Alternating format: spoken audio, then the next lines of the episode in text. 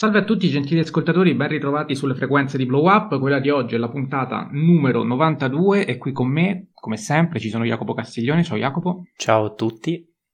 Ed Enrico Bacciglieri. Ciao Enrico. Ciao a tutti. Allora, l'episodio di oggi è dedicato a tre commedie all'italiana, quindi ci troviamo di fronte a, tre capolavori, eh, abbiamo deciso di parlare della Grande Guerra del 1959 di Mario Monicelli, di Divorzio all'italiana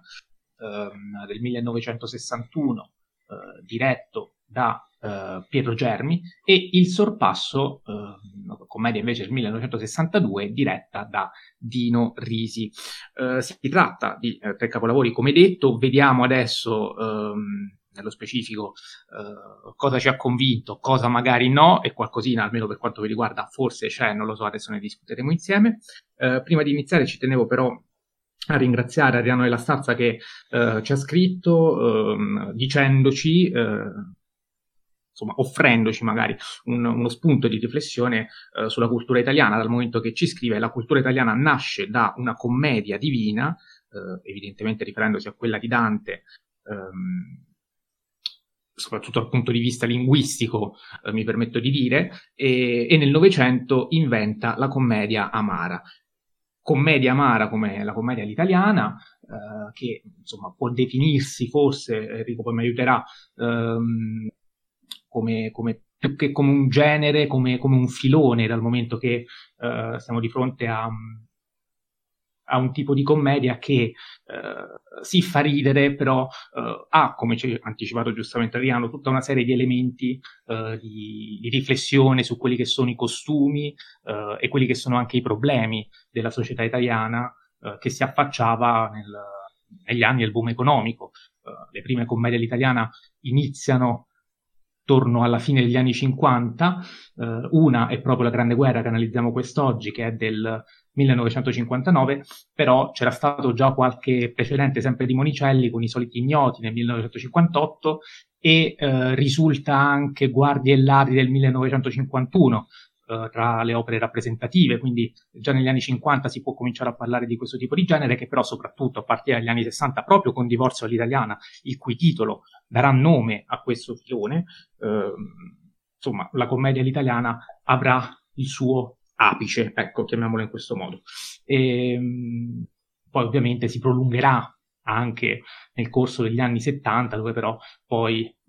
verso la fine degli anni 70 comincerà anche il, il, suo, il, suo, il, suo, declino con qualche film di riferimento di inizio anni 80, però insomma eh, penso per esempio all'atto secondo di Amici miei, forse come, come film conclusivo, ecco, di questo periodo storico cinematografico. Per iniziare, comincerei quindi a parlare proprio della Grande Guerra, seguendo l'ordine cronologico, come detto, film del 1959, diretto da Mario Monicelli. Chiedo ad Enrico se vuole aggiungere qualcosa a questo cappello introduttivo, altrimenti cominciamo. No, beh, l'unica, l'unica caratteristica che, tra l'altro, io ho avuto modo anche di parlarne con Adriano in privato, l'unica caratteristica che appunto caratterizza questo, questo filone, che è giusto chiamarlo filone, perché non è un genere, ehm, è proprio il fatto che se la commedia di base eh, finisce bene, eh, qui in questo caso, in questo filone, non finisce mai bene, ma anzi i finali sono eh, spesso amarissimi, eh, talvolta, ma proprio talvolta, agrodolci, ma quasi, quasi sempre sono amari. E, e ovviamente adesso eh, lo annunciamo come sempre, già in, in, premessa, faremo degli spoiler e quindi parleremo anche degli amarissimi finali eh, dei tre film di oggi. Eh, come detto, il primo eh, che andremo ad analizzare è La Grande Guerra, che il nostro Enrico non è riuscito a recuperare per tempo, quindi ne parleremo soltanto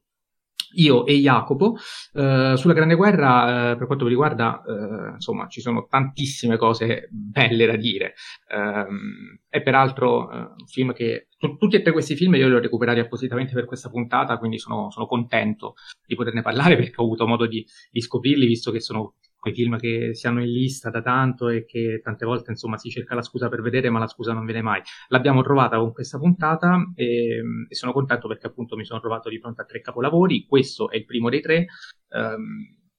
penso che sia uh, come, come dire, anche dal punto di vista storico un film interessante perché fa un po' da ponte tra quello che era il, il neorealismo, chiamiamolo così, uh, come un filone anche quello precedente al com- alla, alla, commedia all'italiana e la commedia all'italiana. È chiaro che qui siamo uh, in piena commedia all'italiana con, uh, con la Grande Guerra, cioè è sbagliato definirlo film neorealista. Ciò nonostante è un film ambientato proprio durante la Prima Guerra Mondiale, Uh, ci sono anche delle scene, delle scene strazianti che, insomma, uh, tante volte possono, se estrapolate, ecco, è difficile pensare subito uh, a una commedia per quanto i toni comici li troviamo già dalle primissime scene. il film ha come protagonisti Alberto Sordi e Vittorio Gassman. Uh, Gassman interpreta un milanese, Giovanni Busacca, Sordi un, un, romano, Oreste Iacovacci. E già ecco, è ambientato nell'esercito italiano uh, durante la prima guerra mondiale e um, anche da un punto di vista linguistico è un film molto interessante perché ci fa vedere come uh, al tempo uh, insomma si parlavano tutte lingue diverse, cioè si parlava l'italiano ma l'italiano era declinato in base al dialetto di provenienza della, della, persona che lo parlava, quindi è, è come se um, venissero, in contatto, venissero in contatto tra loro per la prima volta quasi una serie appunto di, di culture diverse che eh, avevano la necessità di convivere, di combattere insieme per un, un, per un, fronte comune. Quindi già questo è un aspetto che dal film viene, viene fuori molto bene ed emerge magistralmente. E, ehm, dicevo appunto, ci sono questi, questi due soldati eh, che eh, finiscono a fronte, cercano in tutti i modi di evitare uh, di, di, combattere, sono fondamentalmente dei pavidi, sono degli scansafatiche, uh, sono dei, dei fanfaroni uh, che se ne inventano di ogni in modo veramente molto divertente per, um, per non combattere, poi però loro malgrado in qualche modo sono, sono costretti a farlo nonostante uh, riescano più volte a scampare al pericolo. Uh, a un certo punto, fi- nella fine, vengono anche catturati, vengono fatti prigionieri e, uh, spoiler, eh, muoiono, muoiono da eroi senza confessare il piano eh, di cui erano fondamentalmente a conoscenza. Una morte un po' particolare perché ehm, se Gassman viene ucciso, ehm, e lo vediamo in, in, secondo piano in modo eh, comunque a distanza, eh, in modo più eroico, ecco, è, è, singolare invece la morte di Sordi che eh, esclama come eh, come insomma le ultime parole sono letteralmente non voglio morire, sono un vigliacco e muore però da eroe pur pronunciandosi vigliacco. Ecco, una delle prime cose che ehm, vorrei sottoporre all'attenzione di Jacopo in questo caso, ma anche alla vostra, ehm, fermo restando tutti i pregi di cui anche Jacopo avrà modo di parlare, è il fatto che forse questo finale mi è parso un pochino contraddittorio rispetto a tutto il film, che eh, tra i suoi grandi pregi ha quello di riuscire a eh, scardinare, rovesciare, ribaltare completamente quella che era la retorica d'annunziana negli anni 60, anzi qui al finire degli anni 50, eh, ancora in auge, quindi la retorica della, della, prima guerra mondiale come grandissima vittoria, fatta di grandissimi e valorosissimi soldati, tutti eroi, eh, tutte medaglie, retorica che qui invece Monicelli ci, ci fa vedere che appunto essere solo tale, cioè nella realtà dei fatti eh, c'erano anche eh, dei, soldati, dei soldati pavidi, dei soldati che ehm, avevano paura di, di, affrontare il pericolo, eh, che, che, se potevano si tiravano indietro e, e questo poi tra l'altro fu una cosa che molti spettatori eh, reduci della prima guerra mondiale, quando andarono al cinema a vedere questo film, si riconobbero in tutta una serie di dinamiche eh, che Monicelli mostra, ad esempio nella trincea, quindi c'è anche una sorta di accuratezza storica eh, che eh, anche i critici poi hanno comunque sottolineato, quindi da questo punto di vista non si può parlare solo di pura esasperazione, di provocazione fino a se stessa, cioè Monicelli qui pone effettivamente un problema e lo fa appunto sfatando quello che era un mito in quei tempi ancora intoccabile. Uh, non è un caso che questo film mi pare vin- vinca il Leone d'Oro. Sì, sì sto controllando ex adesso. Vin- ex equo con uh, un film di Rossellini, se non vado errato. Però magari mi sbaglio. Eh, purtroppo uh, non lo ricordo. Vabbè, comunque adesso lo recuperiamo. Ehm, sì, con il generale della rovere di Rossellini. E eh, avevo letto che ehm, la giuria preferiva il generale della rovere di Rossellini, ma resasi conto dell'impatto che questo film ebbe da subito sul, sul pubblico, eh, presente già in sala a Venezia, decise di, insomma, di, di, di, dare questo Leone d'Oro ex equo perché insomma ne, ne, si rese conto in corsa del, del valore del, che, che, il film aveva. E quindi dicevo, visto queste, insomma, ci sono due ore di ribaltamento di questo tipo di retorica, nel finale, eh, dopo aver dimostrato che in guerra c'erano pure eh, e soprattutto persone pavide, scansafatiche che eh, volevano farne a meno di combattere, alla fine quelle persone comunque muoiono da eroi e quindi forse qui si crea un pochino il paradosso, a mio avviso problematico, non lo so cosa ne pensa Jacopo, che, eh, che questa eroicità poi comunque appartenga anche eh, a chi di fatto eh, eroe non era, o se lo era, lo era un po' per caso. E, e, quindi qua alla fine la, la retorica renunziana è come se in qualche modo nel finale venisse un pochino ripresa per i capelli. E questa cosa mi ha fatto un pochino storcere il naso, quindi chiedo a Jacopo cosa pensa del film e di questo punto poi nello specifico. Sì, ci arriverò alla fine così poi um, magari avrai modo anche di rispondermi a tua volta. Secondo me questo film intanto è grandioso e, e sottolineo che non l'ho, non l'ho, rivisto purtroppo nelle ultime settimane, ehm, però ho rivisto ehm, volontariamente gli ultimi, gli ultimi, minuti, insomma il finale, eh, dato che Mattia aveva fatto presente di questo, di questo suo eh, di questo suo problema che aveva riscontrato e che quindi ho ho, ho rivisto, insomma. Per il film, allora, innanzitutto, come già detto, è un film originalissimo non solo perché riesce a, mm, a distruggere un po' quella retorica d'annunziana di, di, cui parli tu, ma anche, per esempio, eh, quella retorica di propaganda fascista dei film di guerra passati, ma non solo, eh, questo film esce nel 59 e se andiamo dall'altra parte del mondo, nel 57 esce Orizzonti di Gloria, nel 57 pure, mi pare, esce Il ponte del fiume Kwai di, di David Lean, che sono tutti film super americani, epici, eh, hollywoodiani, riassumiamo così, che sicuramente denunciano gli orrori della guerra, le contraddizioni, eccetera, però comunque restano su quella visione classica dell'eroe eh, che invece Monicelli ribalta completamente. E quindi già questa visione eh, lo rende incredibilmente originale e nuovo. Non solo, come renderlo così tanto uh, originale, ovviamente, cioè c'è anche l'inserimento della commedia. Eh, commedia all'italiana, appunto, e quindi si, Monicelli dà vita a questi due personaggi mh, mm, furbi, codardi, eh, però profondamente umani, che cercano in tutti i modi di, eh, di evitare la, la, la battaglia sostanzialmente. E... Nel finale, allora, secondo me, loro sono due personaggi, appunto come già detto, eh, che rappresentano un po'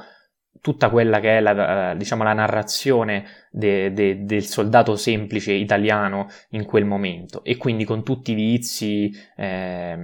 e le, insomma, le situazioni grottesche che, le, che li caratterizzano. Quindi ovviamente sono anche simpatici, però noi come spettatori, almeno io, no, non li rispettiamo per quello che fanno, visto che cercano di fregare il sistema continuamente. Però secondo me, proprio perché spontanei, umanissimi e non eroi, nel finale ris- si riscattano in un certo senso, rispondendo però a un, a un istinto, cioè non, div- loro diventano eroi ma inconsapevolmente, proprio perché l'istinto che, le, che, non li fa parlare, eh, che è un po' quell'istinto forse dell'orgoglio italiano, che però loro non fanno, non fanno proprio, ehm, sicuramente vede l'Italia come ipocrita, furba, eccetera, però per esempio Gasman si rifiuta di confessare e si fa uccidere soltanto dopo che l'ufficiale tedesco eh, prende in giro, mi pare, un, un luogo comune italiano o, o, o, il cibo italiano, non ricordo. Eh, quindi sicuramente, eh, ecco, forse anch'io ho notato quello che dice Mattia nel ruolo della musica, eh, visto che l'ultimo, le, l'ultimo tratto proprio di film eh, in cui si vedono nuovamente i loro corpi morti e poi il passaggio dei, dei, dei soldati è un po' um, hollywoodiano, proprio gli ultimi 20 secondi, eh, però credo che loro più che eroi si trasformino in... cioè rappresentino davvero i soldati semplici che quindi a volte seguendo il proprio istinto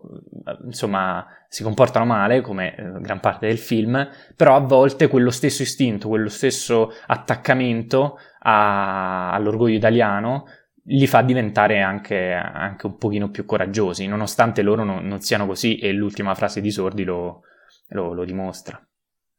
Sì, oddio, io il finale forse non lo definirei hollywoodiano perché comunque, ecco, Hollywood la conosciamo e... Eh, sì, no, scusa, parlo di Hollywood, soprattutto, perdonami, aggiungo questa cosa che non abbiamo detto, il film comunque ha un budget eh, abbastanza sostanzioso, mi pare che dietro il film ci sia anche De Laurentiis e mh, mm, infatti Monicelli riesce a fare uso per esempio di tantissime comparse, di eh, anche una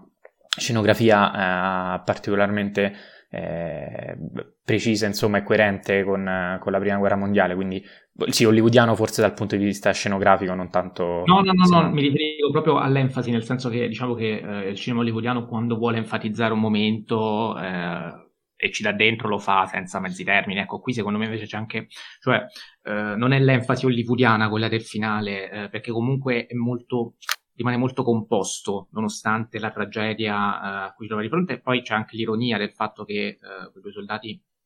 alla fine uh, vengono scambiati per, per, eroi, cioè per eroi, per soldati in fuga della serie si sono morti mentre cercavano di scappare, quindi c'è anche la... La ecco, beffa. Sì, la beffa che forse Hollywood, anzi sicuramente Hollywood ci avrebbe risparmiato, quindi c'è anche la, l'amarezza nell'amarezza per chi guarda. Um, però ecco, io l'unica cosa era questa sorta di contraddizione che però magari se non sbaglio anche Mereghetti rileva qualcosa del genere, adesso stavo prendendo la sua recensione, ehm, vorrei averla qui davanti, ci dice eh, che ecco, ed l'umorismo del film e il suo sarcasmo equilibra la retorica un po' patriottarda del finale, quindi anche lui evidenzia questa cosa che fondamentalmente eh, no, non dice che stride, però eh, se il film è, è, noto soprattutto per il modo in cui ribalta quel tipo di retorica, un pochino nel finale si concede questo, questo eccesso, chiamiamolo così. E, ehm, detto questo, um, questo film mi ha fatto pensare anche un pochino a senso per questo tipo di, uh, di, ribaltamento della retorica. Quando abbiamo parlato di senso di Visconti, lì c'era una guerra di indipendenza uh, che, uh, veniva, che, veniva, in qualche modo, la cui retorica veniva assolutamente sfatata. Qui lo si fa con, con la prima guerra mondiale. Um, e c'era anche lì un colonnello, lì era un colonnello ovviamente che, si, che per amore no, cerca di rifiutare la, diciamo, andare in guerra. Esattamente.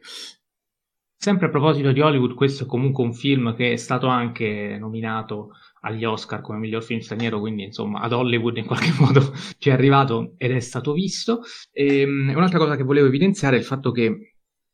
Uh, anche la confezione è di primo ordine. Cioè, qui c'è la fotografia di Rotunno, ci sono le musiche di, di Nino Rota, uh, c'è un montaggio molto intelligente, c'è ad esempio una scena iniziale in cui um, uno dei due protagonisti esclama, ah no sì, proprio Sordi dice a Gasman dopo che eh, aveva provato, eh, cioè Gasman si raccomanda a Sordi per cercare di, di da 30 lire, gli dice cerca di non farmi arruolare, Sordi dice sì sì non ti preoccupare siamo a cavallo e la scena dopo si vede proprio ehm, Gasman a cavallo, a cavalcioni, eh, mentre però sta facendo l'addestramento militare e quindi ci fa capire anche quanto male sia andata um, sia andato il suo, il suo, tentativo di non farsi arruolare. E, um, ci sono anche dei carrelli della regia molto, molto interessanti, cioè Monicelli ci fa vedere anche che è, è, tecnicamente bravo a girare, che è una cosa che insomma eh, magari eh, tante volte passa in secondo piano quando si guardano delle commedie, eh, invece ci sono anche dei virtuosismi registici notevoli, anche quando c'è la scena notturna del, le, in cui si vanno a tagliare le recensioni nella trincea, eh, dei chiaroscuri notevoli, quindi ecco, va anche detto che ehm, quando la confezione è così bella eh, si riesce comunque a, a, fare tutte e due le cose, cioè sia eh, l'aspetto comico con le gag, con le interpretazioni, con, con, con le risate che quindi eh, queste, mh, mm, queste situazioni macchiettistiche suscitano, però poi c'è anche il lato più riflessivo che ha anche una, come dire, una, una riflessione sul piano proprio eh, tecnico che è notevole. Detto questo, direi che possiamo iniziare a parlare anche di Divorzio all'italiana, film del 1961, il film che, eh, come forse eh, abbiamo anticipato, ha dato il nome al, al filone della commedia all'italiana. Qui ci sono arrivati due contributi, uno di Old Boy 2000 che ci dà la sua unpopular opinion e ci dice che secondo lui in questo film c'è la migliore interpretazione di Mastroianni, che è l'attore protagonista del film, e, e, su questo sono curioso di ascoltare cosa ne pensate. E, ehm, e poi c'è anche um, Cinema Stardust 2.0 che ci dice che non ha ancora visto La Grande Guerra, ma Divorzio l'Italiana rimane una delle sue commedie preferite. E, um, è una commedia, come detto, uh, in principio diretta da, uh, da Pietro Germi, uh, anche questa ha avuto, anzi più dell'altra sicuramente, un un, un, riconoscimento internazionale dal momento che eh, ha vinto al Festival di Cannes il premio come miglior commedia e poi eh, si è aggiudicata anche tre candidature all'Oscar, tra cui quella della miglior regia e quella del miglior attore protagonista per Marcello Mastroianni e poi anche quella della sceneggiatura originale dove ha peraltro anche vinto la statuetta. Quindi il film che forse più di tutti ha dato lustro anche internazionale al, al filone della commedia all'italiana. Chiedo subito, ah, prima devo fare brevissimamente la, la sinossi, dal momento che qui siamo, siamo cioè ci spostiamo uh, dal, dal, Piave della Grande Guerra alla, alla Sicilia um, degli, anni, degli anni 60, uh, eh, dovrebbe essere Coeva al, al 1961, non credo sia stata ambientata un pochino prima. Um, siamo quindi nella Sicilia, siamo in, un, in una Sicilia rurale. 60, nel 60 Mattia. Nel 60, sì, il film del 61, la Sicilia è del 60. Sì, beh, più altro perché c'è, c'è la dolce vita nel film, per quello. Certo, nel 60. perfetto, ottimo, grande, grande collocazione, visto anche su quello poi ci sarà da, da dire qualcosa. E, ehm, siamo nel 1960, eh, appunto in questa Sicilia, eh, in, in, un paese fittizio, eh, chiamato Agramonte, dove c'è eh, il barone Ferdinando Cefalù, detto Fefè, che è interpretato appunto da, eh, da, da, da Marcello Mastroianni, che deve in tutti i modi cerca eh, di eh, liberarsi eh, della moglie, eh, interpretata da Daniela Rocca, perché è innamorato della cugina Angela, interpretata da Stefania Sandrelli. dal momento che fondamentalmente una legge sul divorzio non c'era in Italia uh, e verrà poi, insomma, il divorzio sarà possibile soltanto al 1970 e dal momento che in Italia era ancora disciplinato il, il delitto d'onore, Uh, proprio durante il film vediamo la, la, lettura di Mastroianni dell'articolo 587 del codice penale in cui lui uh, scientemente cerca un modo per uccidere la moglie, per uscirne con la pena più leggera possibile. Um, sono bellissime i momenti in cui lui già immagina e sente fuori campo la voce dell'avvocato che lo giustifica e in qualche modo eh, nella ringa cerca di persuadere il giudice a, eh, a dare tutte le attenuanti possibili e immaginabili per, Uh, insomma, uh, farlo uscire il prima possibile dal carcere e, e quindi appunto la commedia si scatena dal, dal, fatto che in tutti i modi c'è questo uh, c'è il protagonista che tenta di, di, di, far fuori la moglie o comunque di immaginare come liberarsene per poi appunto riuscire a sposare la cugina. Uh, in qualche modo, dopo mille peripezie, il piano va in porto anche un po', eh, anche un po con, con, l'aiuto del caso, eh, che ha, ha, un ruolo fondamentale nel film. Alla fine, però, ecco, eh, quando alla fine eh, Mastroianni riesce a sposare la cugina, c'è quella bellissima scena in barca in cui la cugina stessa fa piedino eh, letteralmente al timoniere mentre bacia Mastroianni e quindi eh, ci riporta a un, a un, loop, a un tradimento senza fine che da cui nasce quindi un finale amaro, ancora più amaro forse, della, della, morte della moglie, della povera moglie del protagonista. Uh, do subito la parola ad Enrico che non ha ancora detto nulla praticamente in questo podcast, poi Jacopo e poi passiamo al prossimo film dopo che aggiungo qualcosa nel caso. Beh, nelle commedie io mi concentro tendenzialmente sulla sceneggiatura, dal momento che eh, sono sceneggiature notevoli e questa qui in particolare vinse eh, l'Oscar, un caso praticamente eccezionale nel caso per, per il panorama italiano. Eh, la vinse nel 63, quindi due anni dopo, perché eh, probabilmente il film era uscito nel, nel 62 nelle, nelle sale statunitensi, quindi un anno dopo rispetto all'Italia. E per quanto mi riguarda è un film brillante sin dall'inizio perché riesce a a, costruire dei personaggi credibili, eh, dei personaggi che eh, hanno veramente degli intrecci mh, sia da un punto di vista eh, legale, appunto, eh, ci sono delle scene, secondo me, interpretate che anche prendono un po' in giro quella, quell'atmosfera, d'altro canto si chiama divorzio all'italiana, quindi utilizza eh, anche un termine tecnico, eh, giuridico, che eh, prende in giro, perché questo se vogliamo il film eh, diciamo inneggia come bisognerebbe divorziare eh, in quegli anni. Cioè, cioè nell'unico modo possibile. Esatto. Eh, con la vedovanza. ed è un modo abbastanza drammatico, amaro.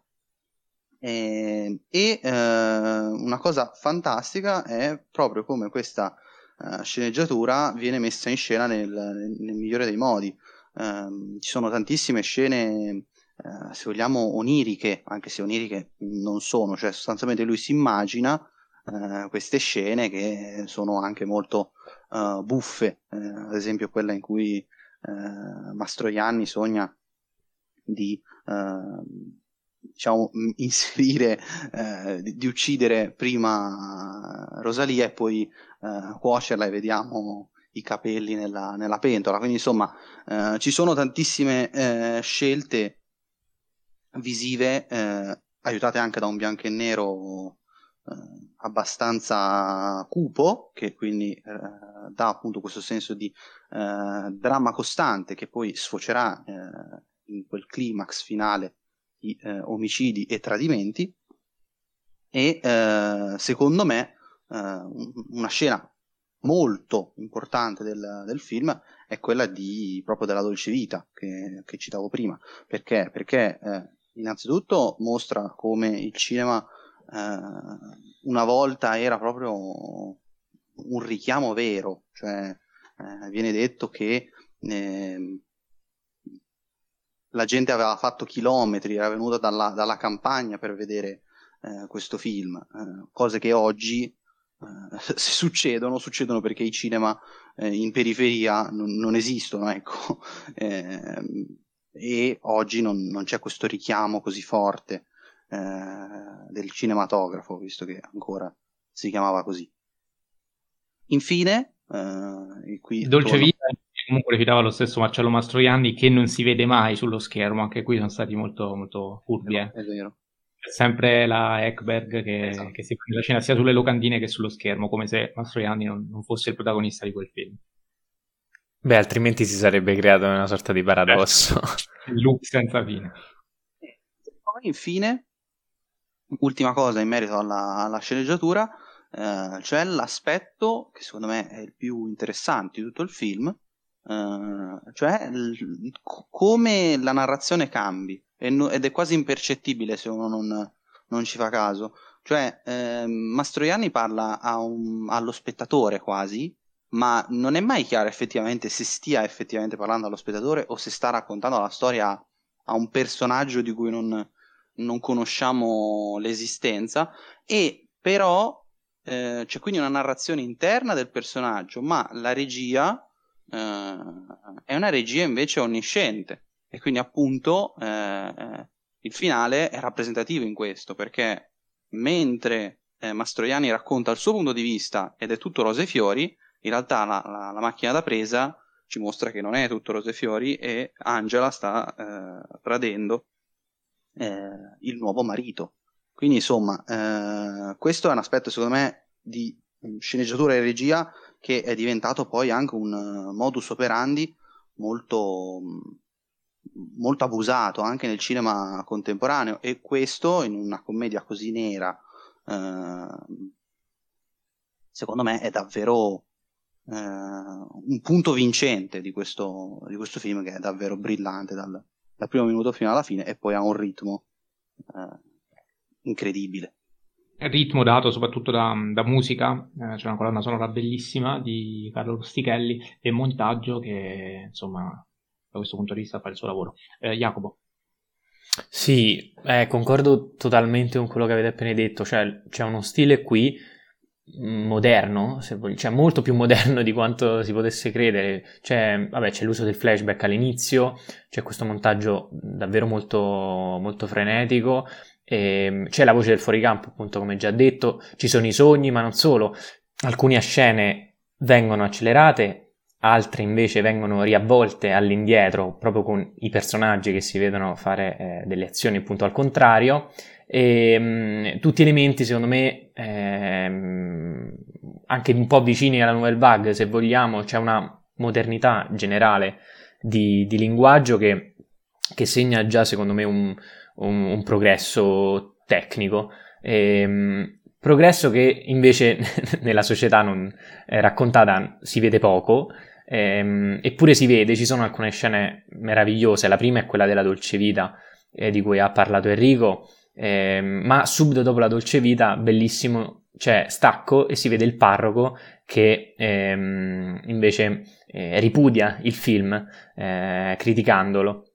E, e, chissà, molte delle persone che hanno visto il film probabilmente erano anche a, a, quella, a quella, celebrazione. Eh, in più, il parroco è lo stesso che invita i fedeli a votare liberamente secondo, secondo diciamo una, un, pensiero critico e poi di votare un partito democratico e cristiano, ovviamente facendo riferimento alla, alla DC. E, altro momento incredibile è quello in cui invece un deputato del, del Partito Comunista esterno fa un sondaggio sullo stato de- della donna e tutti i partecipanti insomma dimostrano la, la ritratezza eh, che contraddistingue questo paesino. Eh, un paesino che però, se vogliamo, possiamo anche vedere come um, diciamo, eh, un modo per raccontare in realtà un, un, tutto, tutta un'Italia. Quindi ehm, mi piace tantissimo il personaggio di,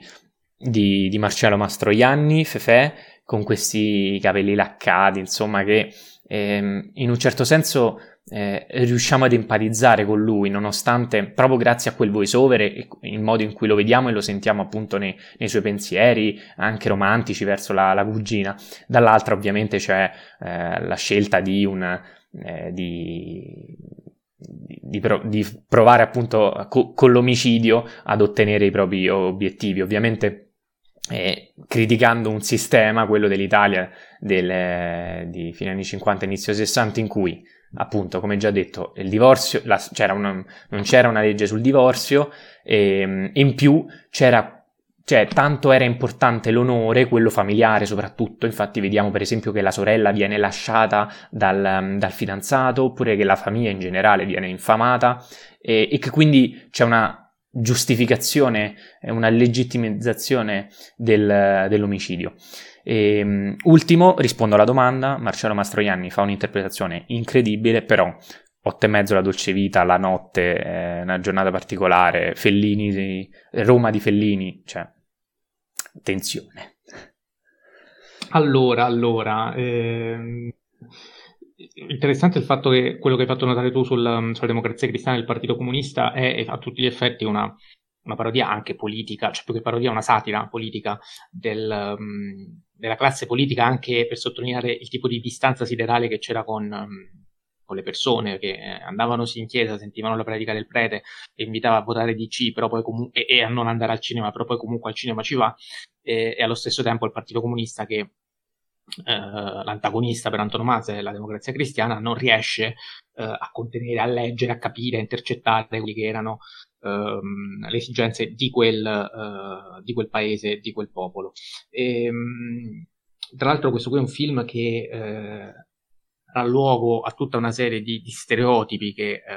verranno esportati grazie anche al successo eh, che il film ottenne a livello internazionale e che poi rimarranno tali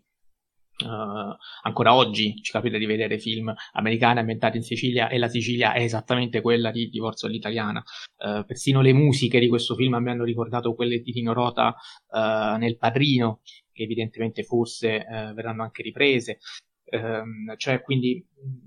un, un'esportazione del, um, del bello e del brutto soprattutto che poi ovviamente col tempo si fa fatica anche a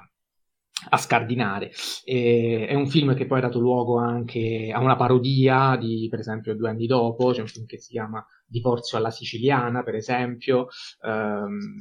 un, film, un film italiano che, uh, di, di, Enzo Di Gianni che uh, può può voler dire poco, può voler dire forse qualcosa di più, il cosiddetto, anzi il cosiddetto, il film intitolato Divorzio all'americana di eh, Buddy Orkin che Uh, prende, prende, proprio spunto da, da, questo film, quindi sono gli americani che addirittura copiano gli italiani negli anni 60, questo anche per dare uh, il senso della grandezza del cinema, italiano, del cinema italiano di quel periodo. E, um,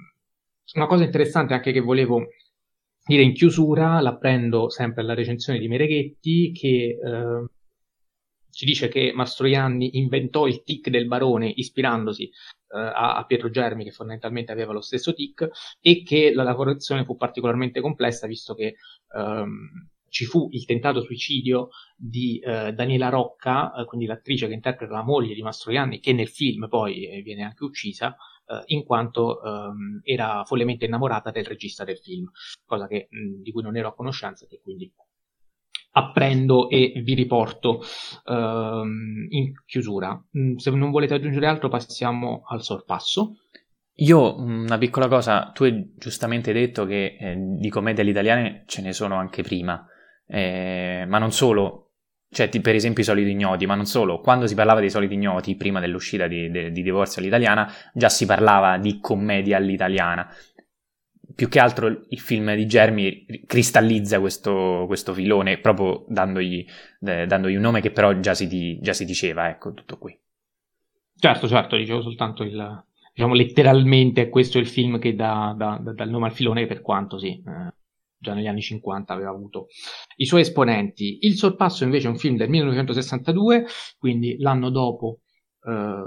Divorzio all'italiana, eh, è il film diretto da eh, Dino Risi, considerato forse il, il, capolavoro del regista per quanto insomma so, non, non, non ho visti, però so aver fatto anche altri grandi, grandissimi eh, capolavori. E, ehm, è un, un, a tutti gli effetti un accuratissimo affresco di quella che era l'Italia uh, che si affacciava, la società italiana che si affacciava uh, al, boom, al, boom, economico, emblematica in tal senso la scena per esempio dei, dei frigoriferi che sono sparsi lungo la tangenziale durante un incidente stradale, addirittura un critico che Uh, ha scritto un'Italia in cui i frigoriferi intasano i tir e i tir le strade per descrivere il film, ma anche l'Italia di quegli anni. Um, è interpretato come, insomma, da, da, da, due attori protagonisti. Il primo è di nuovo Gassman, che qui ha il ruolo del, del cialtrone eh, Bruno Cortona, che convince uno studente di, di giurisprudenza eh, interpretato da, da Trentignac, che è eh, uno, uno, studente molto timido eh, e anche un po' per caso alla fine si ritrova a seguire, eh, a seguire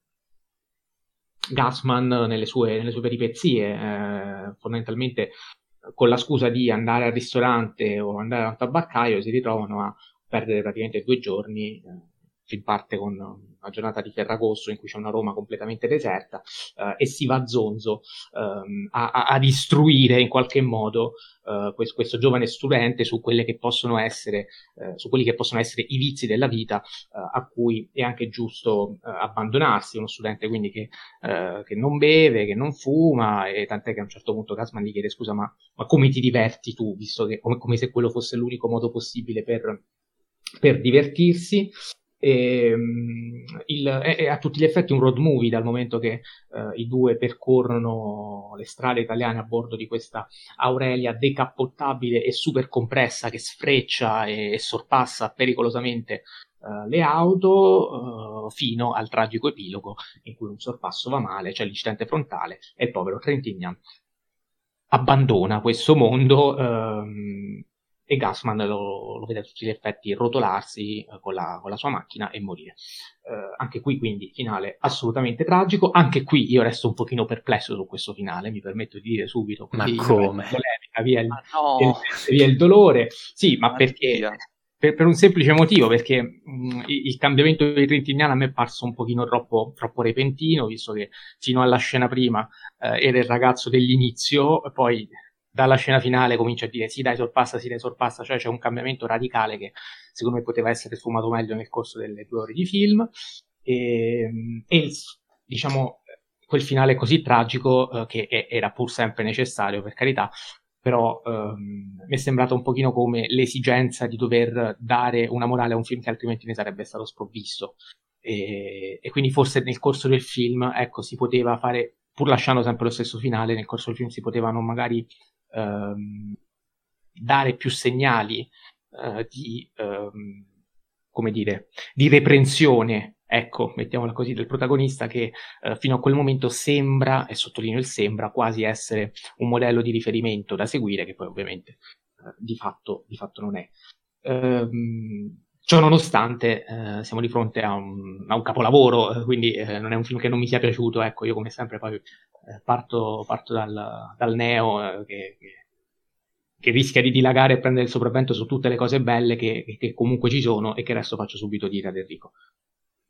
No, più che altro, cioè, adesso io non l'ho rivisto perché, come abbiamo detto all'inizio della puntata, è stata una settimana un po', un po di fuoco, quindi non sono riuscito manco a vedere la Grande Guerra. Però il sorpasso, cioè, mi ricordo che in più punti del film, in realtà, mm, non è che Roberto non, cioè, non vediamo mai che cambia, ma vediamo sempre che c'ha quella scintilla del voler cambiare. E alla fine del film, ah, la scintilla finalmente si infiamma e... Eh, insomma, eh, facciamo, vediamo quel tragico epilogo. Però ecco, sul tragico epilogo vanno detto un po' di cose. Innanzitutto, eh, non so se lo sapete, c- c- quell'epilogo esiste ed è fatto in quel modo per, per una scommessa, cioè eh, praticamente eh, il produttore e Risi eh, fecero una scommessa, cioè se il giorno delle riprese ci sarebbe stato il sole, il finale sarebbe stato quello voluto da Risi, quindi il, l'epilogo che tutti conosciamo, altrimenti sarebbe finito bene il film. Quindi grazie a un caso fortuito, grazie al bel sole di quel giorno, abbiamo avuto il, il, finale. E secondo me il finale, io partirei dal fondo in questo caso, il finale secondo me è l'aspetto più bello del film perché eh, si parla della, del boom economico e, e, a rimetterci sono stati i giovani, cioè sono state le generazioni, quelle non del boom, ma eh, quelle che erano giovani durante il boom, eh, che poi sca- diciamo, hanno scaturito gli effetti eh, nelle generazioni ancora successive. Quindi eh, secondo me mh, è un finale molto riuscito, eh, come finale appunto simbolico, di due generazioni, due modi di pensare e eh, proprio due modi di essere completamente differenti eh, che però solo un, una faccia della medaglia ne, ne, risente. Non sarei così positivo sul finale se morisse anche eh, Bruno, anche perché una delle cose più belle del film è il fatto che, eh, e qui mi collego a un'altra scena del film, è il fatto che il film parla di incomunicabilità, ma ne parla in modo uh, diverso rispetto ad Antonioni. Uh, non faccio questo nome a caso. Giro, certo. E qui non faccio questo nome a caso perché nel, il film è ambientato questo nel 62 invece perché abbiamo il riferimento temporale di, di, di Bruno, ambientato per essere precisi, qui abbiamo anche il giorno, è ambientato nel Ferragosto del 62. Eh, abbiamo il riferimento dal fatto che eh, Bruno dice eh, che è andato a vedere l'eclisse e eh, l'ha usato come pennichella. Uh, perché uh, non gli piace tanto l'alienazione, quella roba là, l'incomunicabilità di Antonioni. Ehm, e eh, in realtà Bruno avrebbe potuto sentire il cognome di, di, Roberto, perché lo dice a un certo punto nella scena in cui sono a casa di Bruno, eh, ma Bruno in realtà questo ragazzo lo conosce perché è nella sua indole, ma non lo conosce realmente, cioè non, non vuole andare nel profondo e quindi non si ricorda il cognome, non l'ha sentito, non l'ha ascoltato, anzi, termine più corretto. Eh, quindi eh, per me è un film... Eh, Sull'incomunicabilità aggiungo anche il fatto che il film parte dal, um, dal telefono. Cioè il, il telefono sì. è l'esperiente che fa partire tutto, cioè, cioè Gasman che cerca un telefono in tutta Roma, non lo trova e alla fine va a casa di questo studente e gli chiede appunto di chiamare una persona che comunque non trova dall'altra parte della cornetta. Assolutamente. Quindi sì, cioè, anche lì è, un, è, una brillante commedia perché utilizza un, diciamo, un nodo centrale del dramma dell'epoca eh, che Antonioni toccava benissimo, eh, ma lo fa in un modo, diciamo, utilizzando un, un, un modo di esprimersi completamente differente, quindi usa un tono da, da, commedia che io qui lo dico, qui entra un po' di soggettività, eh, io mi diverto tantissimo, Sorpasso è una delle mie commedie preferite, la metto insieme a, a qualcuno piace caldo, l'appartamento, eh, io Andy, cioè lo metto di, di fronte a, alle mie commedie eh, preferite in assoluto. Eh, quindi sì, sul sorpasso io sono estremamente positivo e poi va detto il cast eh, veramente fuori scala. Eh, Gasman, eh, Trintignan e anche le piccole parti, tra cui segnalo Catherine Spack, insomma sono tutte secondo me brillanti e, e, e divertentissime. Jacopo. Allora, concordo gli ultimi, cioè concordo tutto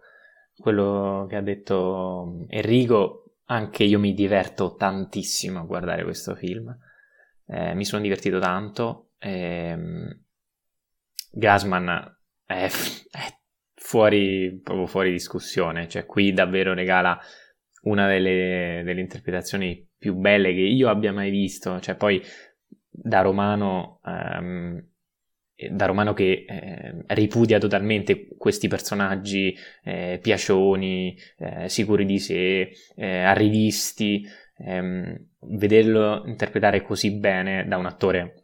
gigantesco eh, mi, mi, ha fatto divertire tantissimo. Aggiungo anche qualche altro nome, visto che il film è stato scritto con Ettore Scola e, e Ruggero Maccari, che sono due dei sceneggiatori più prolifici e bravi che abbiamo avuto.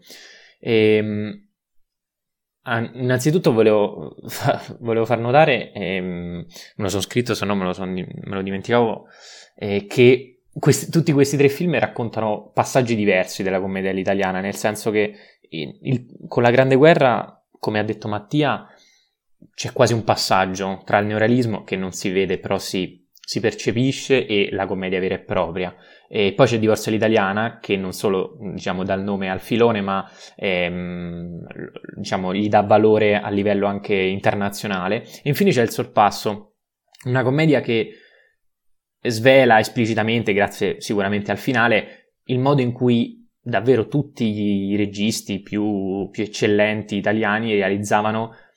eh, dei drammi che però erano camuffati da commedie, quindi la commedia all'italiana, come abbiamo già detto, è un, eh, una commedia soltanto da, da, alcuni punti di vista. Per parlare del sorpasso, rispondendo immediatamente a quello che diceva Mattia, innanzitutto a me mi pare che il personaggio di Trintignan, cioè Roberto, mh, compia un, um, un, graduale cambiamento. Innanzitutto lo, lo vediamo, secondo me, in, in, in alcuni passaggi. Ehm, negli ultimi 30-40 minuti, ovviamente, eh, questa cosa è molto più, ehm, più esplicita. Per esempio, inizia in modo tranquillo a provarci con, um, con, la ragazza torinese perché da lontano uh, appunto approccia per caso perché crede di aver visto la sua, ehm, la sua vicina di casa che, che tanto gli, pia- gli, piace e invece trova una ragazza però continua la discussione quindi prendendo un po' la parte di, di, diciamo di, di Bruno cerca di cerca di, di, di, andare avanti con, con lei. E la cosa non riesce, va benissimo. E poi però va al bar e infine, non so se volontariamente o meno, insomma si ubriaca, cosa che invece aveva ripudiato fino, fino a quel momento. E, ehm, e quindi secondo, secondo passaggio. In, poi nel finale addirittura quando entrambi si vanno a, eh, alla casa di Bruno, dove c'è la, l'ex moglie e la, e la, e la figlia, e addirittura guida la macchina. E, quindi, e poi nel finale appunto lo vediamo invece ancora più esasperato che inneggia ai sorpassi come che invece abbiamo visto durante tutto il film. Quindi mi pare che il cambiamento, cioè a me, a me è parso graduale, in primis. In secondo, secondo me, c'è anche ehm, la questione del perché questo finale sembra forzato. Secondo me no, nel senso, tutto il film mh, Risi ci racconta, ci fotografa davvero molto bene quell'Italia, l'Italia del post boom economico, del mare, delle canzoni, intanto le musiche eh, sono meravigliose, raccontano proprio come stare in mezzo ai personaggi, e, um, lì con loro proprio, e poi c'è, c'è, il culto dell'automobile che quindi è stato un simbolo immediatamente importato da, da quelli che sono probabilmente gli anni 50 americani, e poi c'è c'è il suono del clacson anche, i dialetti, anche qui come nella Grande Guerra vediamo decine di personaggi tutti diversi tra loro e anche con dialetti diversi. E, e, e vediamo quindi il presente sicuramente, eh, però vediamo anche il futuro, nel senso a posteriori Risi forse probabilmente non lo sapeva, ma ehm, diciamo odorava forse da lontano che questo apice di, boom, di post-boom economico uh, avre, um, avrebbe portato probabilmente a, um, invece a un declino, eh, declino che, come dice Enrico, delle rigenerazioni eh, future, e da lì a poco, cioè praticamente nemmeno, nemmeno fino agli anni, cioè, agli anni 70, anzi prima, nel 68, iniziano le prime rivoluzioni, le contestazioni studentesche, il terrorismo interno, insomma, cioè quella quel finale, quella curva presa male e che, che, li, che porta Roberto a morire, un po' è quella conclusione del sogno, del boom economico e invece un, un indirizzamento dell'Italia in qualcosa di tragico, di drammatico che eh, appunto vedremo da, da, fine anni 60 per almeno un ventennio. E, e, quindi l'essersi sopravvalutati, l'Italia che si sopravvaluta dopo il boom economico, ecco, e che, e che poi diventa fatale, eh, come lo è diventato per noi a livello anche politico. Quindi ehm, a me anche la, la, la, parabola finale e la morte di Roberto ehm, e la morte in generale serviva ed è secondo me un, un, un ottimo stratagemma per raccontare ancora di più le problematiche italiane. E, ehm, ultima cosa che ha poco senso, proprio però probabilmente è interessante che tutto il film, appunto, come già detto, viene raccontato il, de, il 15 agosto, cioè il 14 agosto o 15? 15, 15, 15 agosto, 15 e 16 del, del, del 62, ecco, in, incredibile come in meno di 36 ore eh, venga raccontata tutta l'Italia, appunto come già detto, da tante sfumature e personaggi, personaggi diversi. E, ehm, e, poi, in ultimo, aggiungo come questa parabola eh, di entrambi i personaggi, ehm, in realtà questi due personaggi nel corso del film sembra che le loro personalità si, si invertano, visto che all'inizio eh, Mattia l'ha detto, Roberto è timido, Roberto è precisino, sembra quasi un, uno studente modello che studia addirittura il giorno di Ferragosto, è, è più sensibile, più riflessivo, invece Bruno è il solito piacione, simpatico, però come già detto a rivista, eccetera. Invece man mano nel corso del film Roberto ne abbiamo già parlato, diventa in quel modo, e Bruno invece si rivela, ehm, cioè si rivela in Bruno una figura molto più pessimista e malinconica, che un vincitore, eh, gli, gli, dice la figlia, sì, ma lui si chiede di che cosa, ovviamente, e, e quindi anche forse di, di, cose effimere, se non quella di essere l'unico italiano sopravvissuto eh, tra i due e che quindi forse è quello che caratterizza davvero l'Italia eh, da, da, quel momento in poi, que, quel tipo di italiano lì. Eh, muoiono, muoiono, i Roberto e, e, rimangono i Bruno e quindi forse Risi ci racconta questa, questa brutta verità.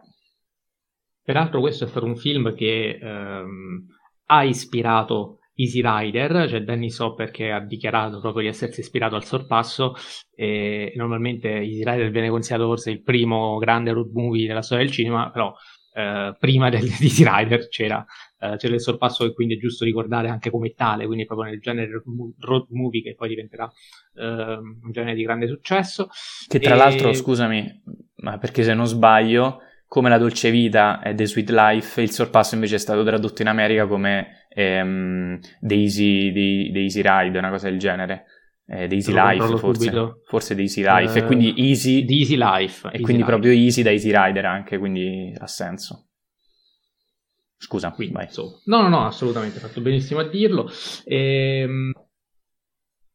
Niente, quindi eh, fondamentalmente se Enrico non ha altro da aggiungere direi che eh, puntata può giungere verso la sua chiusura, intanto mi cerco se ci sono altri contributi che mi sono dimenticato. Vai Enrico.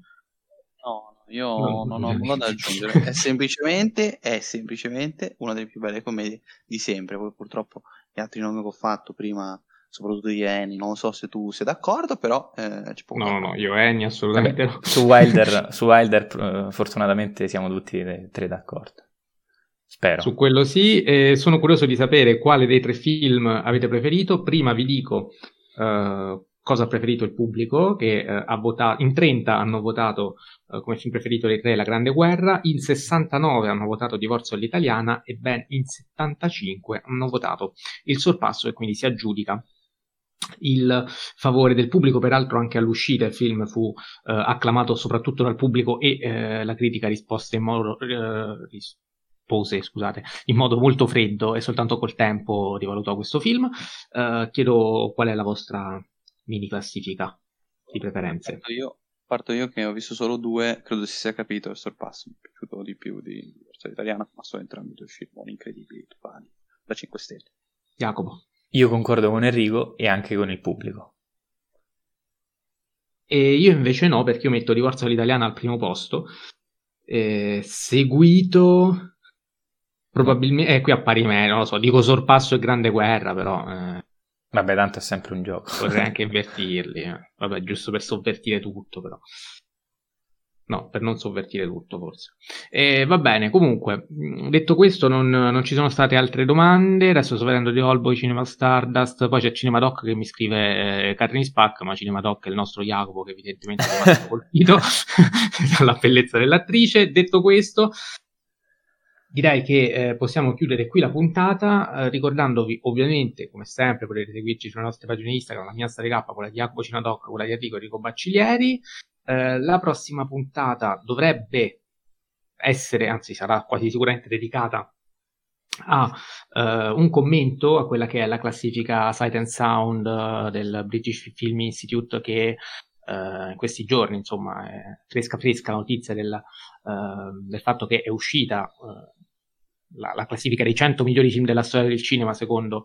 uh, secondo loro, eh, ovviamente, una classifica che esce a cadenza decennale, si tratta quindi in qualche modo di un evento epocale per quanto le classifiche eh, vanno prese sempre anche come un gioco, come tali, perché